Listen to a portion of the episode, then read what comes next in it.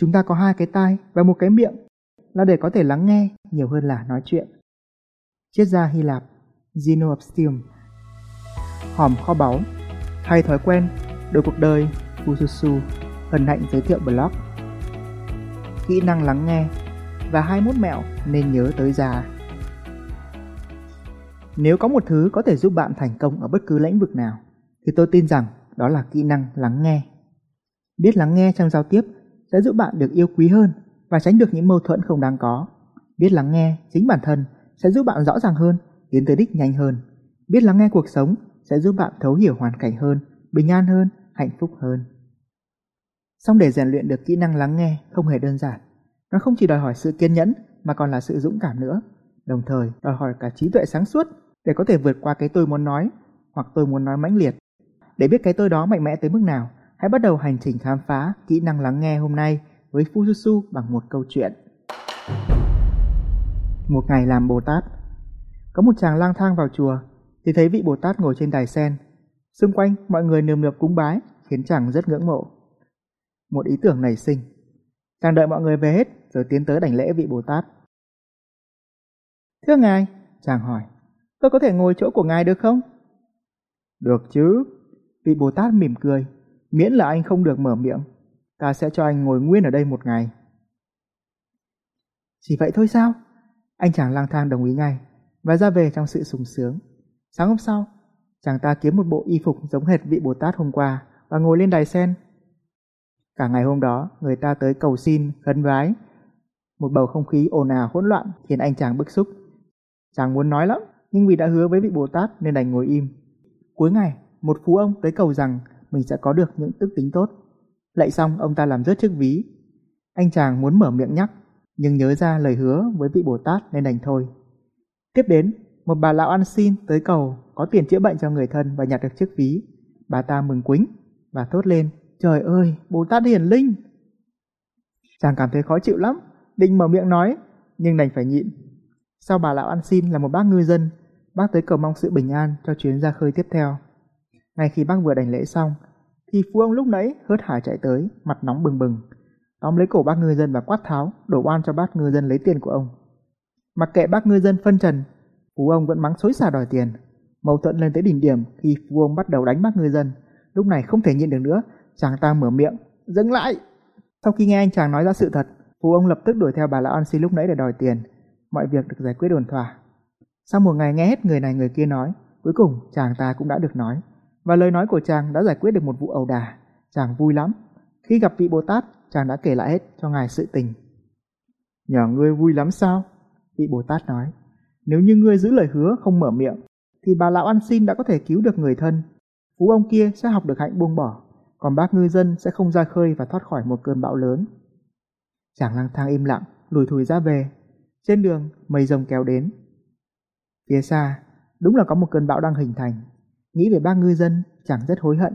Chàng thề rằng mình sẽ nhớ mãi bài học này tới già. Rồi chạy ra ngoài biển với hy vọng cảnh báo kịp cho bác ấy. Hết chuyện người ta, giờ là chuyện của chúng ta. Thế đấy, nhiều khi cứ tưởng lời nói của mình sẽ giải quyết được vấn đề, ai xè lại làm nó tệ hại hơn.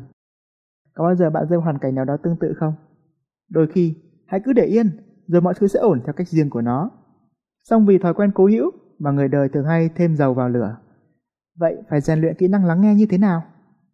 So với kỹ năng lắng nghe cuộc sống hay lắng nghe chính bản thân, thì kỹ năng lắng nghe trong giao tiếp người khác lại rất dễ rèn luyện. Vì tất cả những gì bạn cần làm chỉ là tập trung, kiên nhẫn và bạn có thể áp dụng ngay những thói quen nhỏ mà có võ dưới đây cho lần giao tiếp sắp tới của bạn với ai đó. Thứ nhất, trước khi bắt đầu cuộc giao tiếp, hãy chuyển điện thoại sang chế độ dung hoặc là dung cực mạnh. Thứ hai, trong khi giao tiếp, hãy lắng nghe hết câu nói của người đó trước khi bạn nói hoặc muốn ngắt lời. Thứ ba, nếu muốn ngắt lời, bạn có thể giơ một cánh tay lên rồi xin phép, chứ tránh nhảy vào miệng họ ngay lập tức. Thứ tư, nếu bạn không biết nói gì tiếp, thì thay vì tự hỏi, nói gì bây giờ, hãy tự hỏi, mình sẽ hỏi họ điều gì bây giờ. Fususu có viết riêng một blog về chuyện nói gì khi không biết nói gì đấy. Thứ năm, bạn nên có một cuốn sổ, ghi chép lại ngay những điều mà người nghe nói. Nếu bạn xác định sẽ học hỏi được từ họ. Thứ sáu, nếu có gì chưa rõ, hãy hỏi lại ngay xem mình hiểu vậy đã đúng hay chưa trước khi bắt đầu một cuộc khẩu chiến. Thứ bảy, nếu có ai đó góp ý cho bạn, Hãy đón nhận và chủ động hỏi thêm giải pháp cụ thể để cải thiện. Bên cạnh những yếu tố bên ngoài, thì kỹ năng lắng nghe còn được thể hiện thông qua việc bạn quan tâm tới cảm xúc của người nói, đặc biệt là khi khẩu chiến đang diễn ra. Thay vì đấu đá, hãy hỏi xem họ cảm thấy gì khi nói hoặc đưa ra ý tưởng như vậy. Khi bạn biết được mong muốn tốt đẹp ẩn bên dưới mỗi lời nói, sự mâu thuẫn dường như sẽ tan biến. Kỹ năng lắng nghe chính bản thân mình. Đã bao giờ bạn nói ra một ý tưởng mà bạn cho rằng rất là hay và sau đó nhận lại những lời phán xét vùi dập nó chưa? Cảm giác thật tệ phải không? Trong đó cũng là điều mà nhiều người đã làm với chính bản thân họ. Nhiều khi họ nảy ra một ý tưởng mới và rồi họ tự vùi dập ý tưởng đó của chính mình. Đây là một biểu hiện của kỹ năng lắng nghe bản thân không tốt. Dù bạn có chấp nhận hay không thì đây là sự thật. Hàng ngày, chúng ta tự giao tiếp với bản thân mình rất nhiều. Một điều ít ai biết đó là thành công, hạnh phúc của chúng ta phụ thuộc rất nhiều vào việc bạn đã và đang giao tiếp với chính bản thân mình như thế nào. Hãy áp dụng các mẹo dưới đây để cho tiếng nói bên trong của bạn ngày càng tích cực hơn, mạnh mẽ hơn. Thứ nhất, khi nảy ra một ý tưởng nào đó, đừng phán xét vội, hãy ghi nó xuống đâu đó đã. Thứ hai, khi bên trong bạn có nhiều sự vân vân, hãy viết xuống tất cả suy nghĩ của mình. Thứ ba, đừng hứa với bản thân những điều mà bạn nghĩ rằng mình sẽ không thực hiện. Thứ tư, tương tự nếu đã hứa với bản thân một điều gì đó, hãy thực hiện tới cùng. Thứ năm, tốt nhất là trước khi hứa với bản thân, hãy tự hỏi câu này ba lần, liệu mình có thực sự muốn làm nó không? Liệu mình có thực sự muốn làm nó không? Liệu mình có thực sự muốn làm nó không? Thứ sáu, cuối ngày, trước khi ngủ, hãy tự hỏi, ngày hôm nay tôi đã làm được điều gì tốt đẹp? Thứ bảy, hãy tìm hiểu thêm về tĩnh tâm để có thể lắng nghe được những điều sâu kín nhất bên trong bạn. Phải lắng được cái tôi mới nghe được thật lòng. Nếu để ý, bạn sẽ thấy kỹ năng lắng nghe bản thân đòi hỏi bạn cần phải ghi ra suy nghĩ của mình. Nếu có ai đó ghi chép lại những thứ bạn nói, bạn cảm thấy thế nào? Thật là tuyệt, họ rất chú tâm tới những gì mình nói. Tương tự, tiếng nói bên trong cũng vậy, nó cũng muốn được tôn trọng như thế. Kỹ năng lắng nghe cuộc sống Có lẽ đây là lần đầu tiên bạn biết tới kỹ năng lắng nghe cuộc sống phải không? Nếu cuộc sống cũng biết nói, thì những sự kiện xảy ra chính là câu hỏi mà cuộc sống dành cho bạn. Còn hành động của bạn chính là câu trả lời đáp lại. Vậy thì hãy phản hồi với sự khôn ngoan, chứ đừng phản ứng theo bản năng vội vã. Bạn có thể tham khảo những mẹo sau. Thứ nhất, khi một tình huống khó khăn xảy ra, hãy bình tâm và tự nhủ, rồi cũng sẽ qua. Thứ hai, khi gặp một thất bại, hãy tự hỏi bài học mình rút ra là gì. Thứ ba, khi thấy ai đó thất bại, hãy động viên họ và đồng thời đừng quên học hỏi từ thất bại của chính họ. Thứ tư, khi đạt được thành công, hãy khiêm tốn và tự hỏi ai là người đã giúp mình thành công. Thứ năm, khi thấy ai đó thành công, hãy vui với niềm vui của họ và học hỏi từ chính họ.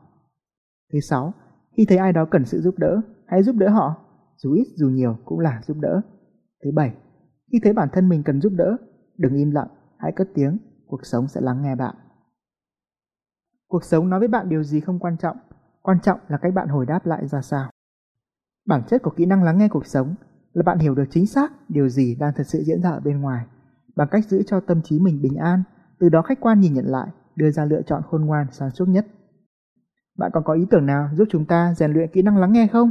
Hãy comment nhé! Lắng nghe, nói chuyện, giao tiếp một người hay là giao tiếp với đám đông, nói chung trong cuộc sống, bạn khó mà tránh khỏi việc giao tiếp. Thậm chí sẽ có những lúc bạn bị bắt cóc lên sân khấu và phải nói một điều gì đó trước đám đông. Do thường không có sự chuẩn bị tốt, nên hầu hết mọi người đều không chỉ đánh mất cơ hội mà còn ngày càng tự ti hơn. Nếu một người hướng nội ngại giao tiếp như tôi, từng kể chuyện cười mà mọi người im lặng lắng nghe, sau đó có thể trở thành chuyên gia đào tạo với hơn 1.500 giờ thuyết trình cảm hứng và là nhà luyện diễn giả quốc tế đầu tiên ở Việt Nam được chứng nhận bởi Greg Valentine, nhà vô địch diễn thuyết thế giới, thì bạn cũng có thể làm được. Một bật mí cho bạn, thuyết trình có vẻ như bạn nói rất nhiều nhưng thực ra lại đòi hỏi kỹ năng lắng nghe rất nhiều đó nha. Vậy làm sao để thuyết trình hay hơn? Hãy Google từ khóa làm sao thuyết trình hay hơn Fususu, bạn sẽ tìm thấy kho báu đấy. Mong tin tốt lành, Fususu, Nguyễn Chu Nam Phương. Mọi thứ đều có thể, vấn đề là phương pháp